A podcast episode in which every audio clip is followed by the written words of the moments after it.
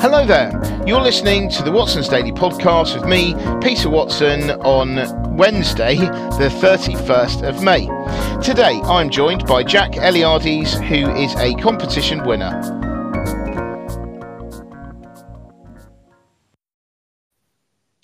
Hi there, Jack. How are you doing today? Very well, thank you, Peter. How are you doing? Oh, yeah, very good. Thank you. Um, so, which story did you pick out from today's Watson's Daily? So, from today's Watson's Daily, uh, I wanted to talk about uh, Nvidia joining the $1 trillion club. Nice one. Now, just as a bit of background information, Nvidia are an American multinational tech company specializing in GPUs, APIs, and SoCs. Now, what they, they recently. What are they? So, uh, GPUs, graphic processing units. Yeah. Uh, APIs are application programming interfaces, yep. and SOCs are system on chip units. There we go. Um, and the, it's the graphics, the GPUs, the graphics processing units, which are the, the, the things that are selling like hotcakes at the moment, aren't they?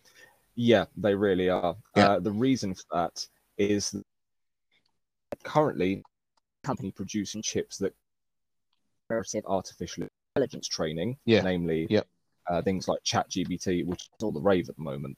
Mm-hmm. Now, they recently joined the $100 trillion club, mm-hmm. releasing sales forecasts for 2024. Now, these came in at $11 billion, and this completely smashed expectations. That last Thursday, we saw mm-hmm. pre-market trading price up over 25 yeah. So, side the likes of Apple, Alphabet, and Amazon. Now, this is obviously great news.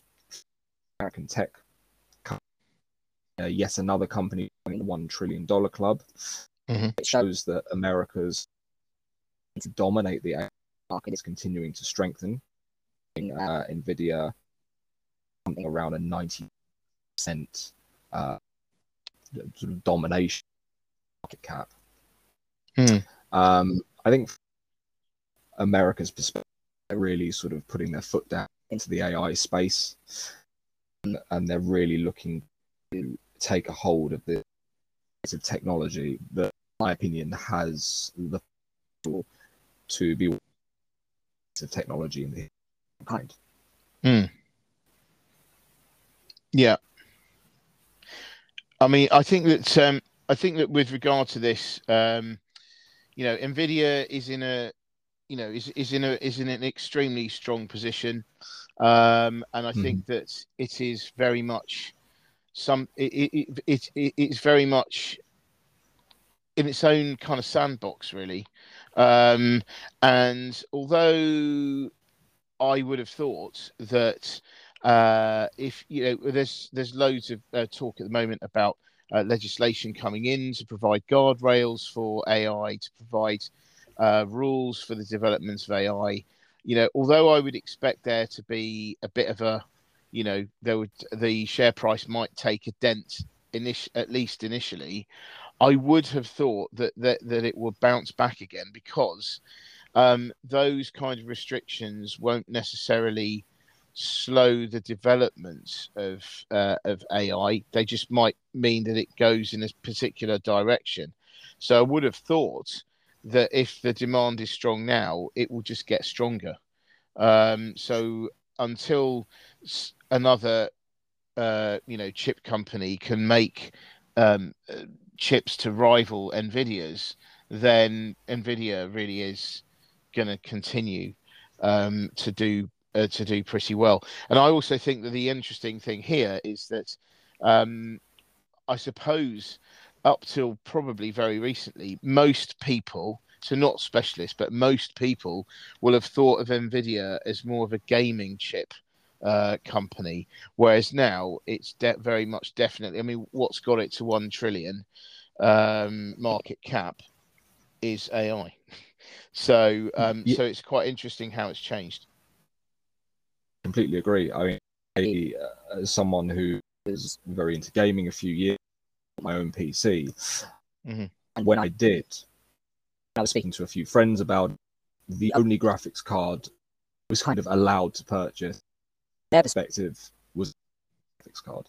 Um, Yeah. they were the go guys. Yeah. I think their ability to uh, into the generative intelligence training market is a real Mm. testament to their to the company, to their ability to innovate, to their Mm. ability to. Uh, I think what you were saying Mm. about legislation coming out very interesting. Uh, Mhm. AI is sort of sort of down the road. There's sort of restricts it. While Mm. legislation will probably come in, legislators, I imagine, be aware of the while legislation needs to come in, need to bring in legislation that collaborate with American innovation because Mm. ultimately, if they bring legislation that really sort of uh, curtails this kind of technology, right at the forefront of the market, considering they have the market share, they'd only be shooting in the foot if they did it. Yeah. So any kind of legislation they bring in, I think it's going to have to take these companies and allow them to operate and allow them to continue to be at the forefront of industry. And Mm. side of it, because Nvidia have such a huge market cap and have Yeah. a kind of strong industry Mm. that comes in, I don't think it it's got potential to be mental to them because they Mm. are at the forefront, because they are so Mm. large. Mm. Yeah, I mean, it's, it, it's. It, I mean, this is a fascinating subject that will run and run. I mean, uh, just as a sort of aside, uh, side comment, really, um, it seems to me that in terms of chips, for the future, so at the moment, there's been a bit of a, a you know, a, a- dip in chips, uh, and uh, you know, um, or chip. Oh god, I was going to say something ter- something terrible then, but I, I can't. I can't. I can't even bring myself to say this. Yes, I can't even bring myself to do that. Which, which just, you know, God, I can't believe it. But anyway, um, I do think that um, uh, that within that this world, I reckon obviously AI chips are going to be super hot for quite some time. But I also think that chips for cars, for automotive use, are also going to be very strong. So, although I mean, I know that, that, that there's been so there was a shortage of chips, and now and then now there's there's too many chips, and then you know all this kind of stuff, um, and and and prices have gone down overall. Um, I really think that for the long term, I reckon AI chips are going to see huge sustained demand for many years. Um, but I also think um, that um, chips that go into electric vehicles. So I don't know the numbers, but you know the the um, electric vehicles generally need more chips than conventional vehicles, and there is this shift that is going to happen for the next sort of 5 10 15 years. And so that necessarily means that there is going to be a continued ups upturn in demand for auto uh, you know automotive use chips as well. So although it uh, so it seems there's you know there's kind of mixed fortunes coming from chips but like i say i would say automotive and ai is the place to be. Um you know for the long term i would have thought. Agreed. any anyway right um so i will move on. Um i will move on to the next story um which i picked out today. Um and that is actually about um the ch- first flight um of a uh first so the first commercial flight of a uh, plane in china so uh, i think it was uh, Seoul to Beijing or the other way around. Not quite sure, but um, but anyway, basically, this is the first commercial flight on a plane that was made in China. Now uh, it's a C nine one nine or C nine nineteen. I don't know the correct way of saying it, but um, this is a big step forward for for uh, for China. Um, it's a big step forward for the maker. It's called Comac, um, but it's not quite as impressive as it sounds. I mean, you sent me this very uh, good diagram of a um, of which parts actually are made in China, and what was it? It was the tail, wasn't it? I think, pretty Just- much. just the tail and the, wi- tail and the wings. Yeah. Yeah, they, Everything else, either American, German, or yeah. so so i mean i think the thing is is that um yeah, first of all this is a big step forward. Secondly it is possible that um you know this is going to be a real a potentially a, you know gonna is going to challenge the traditional duopoly of um, passenger jets which is dominate which it comprises of boeing of the us and airbus of europe or you know so um, so I think that this is is you know this this is like I say this is a, this is a step forwards. Um, I would have thought that it's only going to get better, and more and more of those parts are going to make, be made in China. Um, now, I would say there is something, you know, China has had form in copying other uh, technologies. I mean, the one that comes to mind for me um, is the fact the way that they copied the bullet train. Um, so that you know the Japanese Shinkansen, um, it was made by Kawasaki Heavy Industries. Um, they went to China, they made the train, um, and then China basically took the technology and they will say that they improved it and actually now they be- believe theirs is superior to the Japanese. I don't know because I'm not an engineer. I haven't. I've I've been on the Shinkansen loads, but I've never been on the, the you know the Chinese equivalents. Now, from that point of view, they went from not having a bullet train to suddenly having a bullet train, which they say is better than the the the the, the original, as it were. So I guess it would only be a matter of time before we see big improvements here. I mean, just look at what has happened with. I mean, you know, we just look at what has happened within the automotive industry, for instance. Um, you we saw recently that there was the first Shanghai auto, uh, auto show for three years because of COVID, um, and all the uh, non-Chinese makers were wowed by how much um, Chinese engineering, etc., had had advanced in that intervening period. So I think when you've got a state that is highly motivated to show, you know, to showcase domestic um, expertise and a ton of money behind it, I think that means that you can, you know, you can accelerate your your development considerably. So although this is this is just one flight at the moment, and yes, they didn't actually make much of the plane, um, you know, the parts. This is a step forward, nevertheless, and I think that the way it seems to me that um, Chinese feel at the moment about domestic versus foreign-made stuff, um, I would have thought that this will be pretty popular. Um, but yeah, I mean, what, what do you reckon? Completely agree. I th- use the market as sort of example, Hmm. yardstick for ability to it. Hmm. they are able to. Uh, I think it's Hmm. very reasonable to say that China has the population make this work, but has the capability to make it work. Mm. I mean, just on Mm. the, the EV market example, is that China has uh, a market share of 50% in the EV, Mm. which is the largest. Seen recently, Chinese companies like Li and BYD have seen this rocket from years, seen sales in.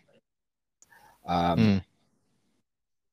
China imported uh, roughly, I think it was roughly 30% of the import to Germany, the EV market. Mm.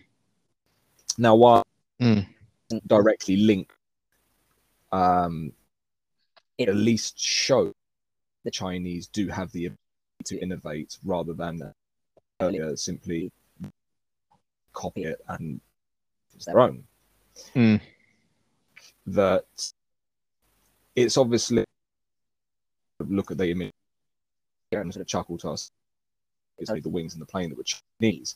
I think it's very important to realize that this is the first step for them. I don't doubt that the Chinese will, over the years, to produce their own planes.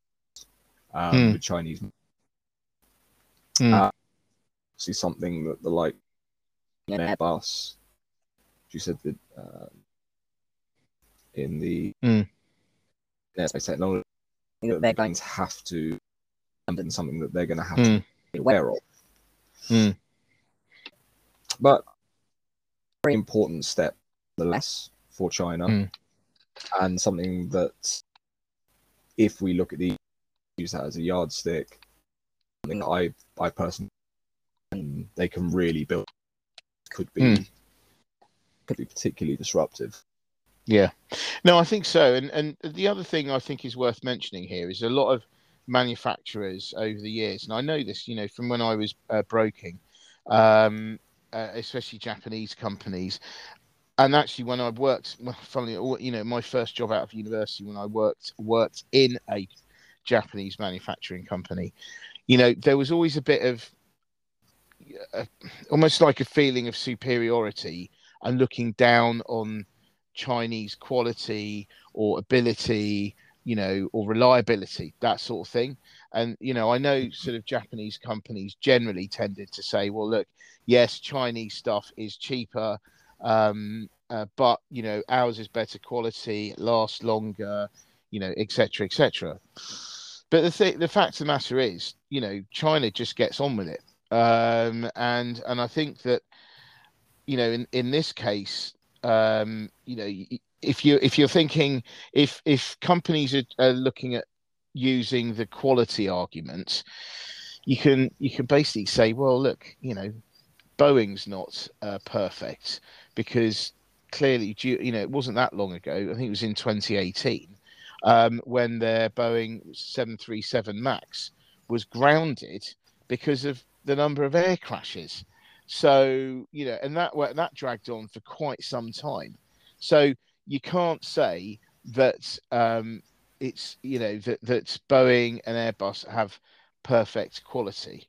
So um, so on that token, I can imagine that you know China will increase its domestic uh, you know production of parts and get better over time. So it should be pretty good, I would have thought. Um, but yeah, yeah. I mean, I, I, and that's the thing, you know, just to say, in case anyone was thinking, oh yeah, but you know, is the quality going to be any good? Well, it, I'm sure it is, and you know, and it's not as if everyone else is perfect. So, um, so yeah. But anyway, uh, do you have any other thoughts on that at all?